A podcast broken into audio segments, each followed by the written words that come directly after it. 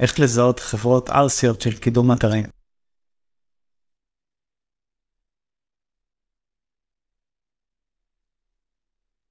אז ראשית הקדמה, כן, בתחום הזה יש לא מעט חאפרים, לצערי או לשמחתי, תלוי איך מסתכלים על זה.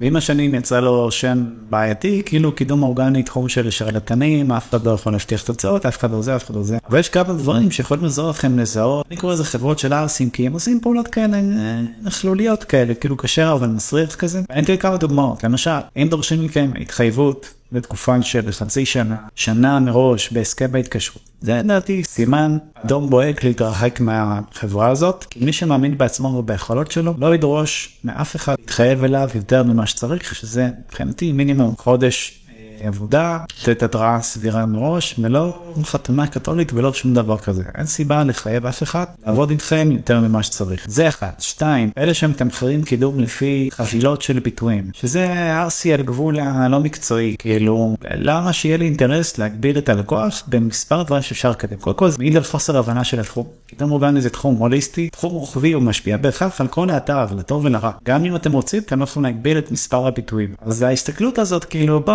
בוא נתקדם לך 20 אתה רוצה עוד תוסיף לי ככה וככה קשקוש חרטא זה לא עובד ככה. מי שבאמת מבין את התחום הזה יודע שזה לא עובד בצורה כזאת. מי שתמכן את זה ככה או שהוא לא מבין כלום או שהוא סתם מנסה סימן לקוח כזה לגרד ממנו כמה שיותר ולתת לו כמה שפחות. זה בתכלס מה שזה אומר הדבר. שלוש עושים כל מיני פעולות מעצבנות כאלה של ארסים בתכלס. בסוף ההתקשרות נגיד אתם מסיים איתם התקשרות אז מורידים לך קישורי או שהם לא משחררים לך את האתר כמו שצריך או שעושים שרירים או מחזיקים אותך בביצים. סליחה על זה אבל כן דברים כאלה קורים אני נתקל בזה כל הזמן בגדול מעשים בריוניים כאלה כן זה זה מה שמאפיין חברות ארסיות בתחום מי שכמה שנים בתחום יודע על מה אני מדבר ויש חברות כאלה יש לא מעט עוד דבר זה מציעים לכם כל מיני קמפיינים בגוגל בתשלום בלי הקבלה של קליקים או סיפורים כאלה קשקושים דברים אל תהיו תמימים. הדברים האלה לא עומדים במבחן המציאות. אוקיי? בן אסף בוחרים חברה לקידום אתרים, כנסו פה למדריך שאני צריך בתיאור הסרטון, שיהיה בהצלחה.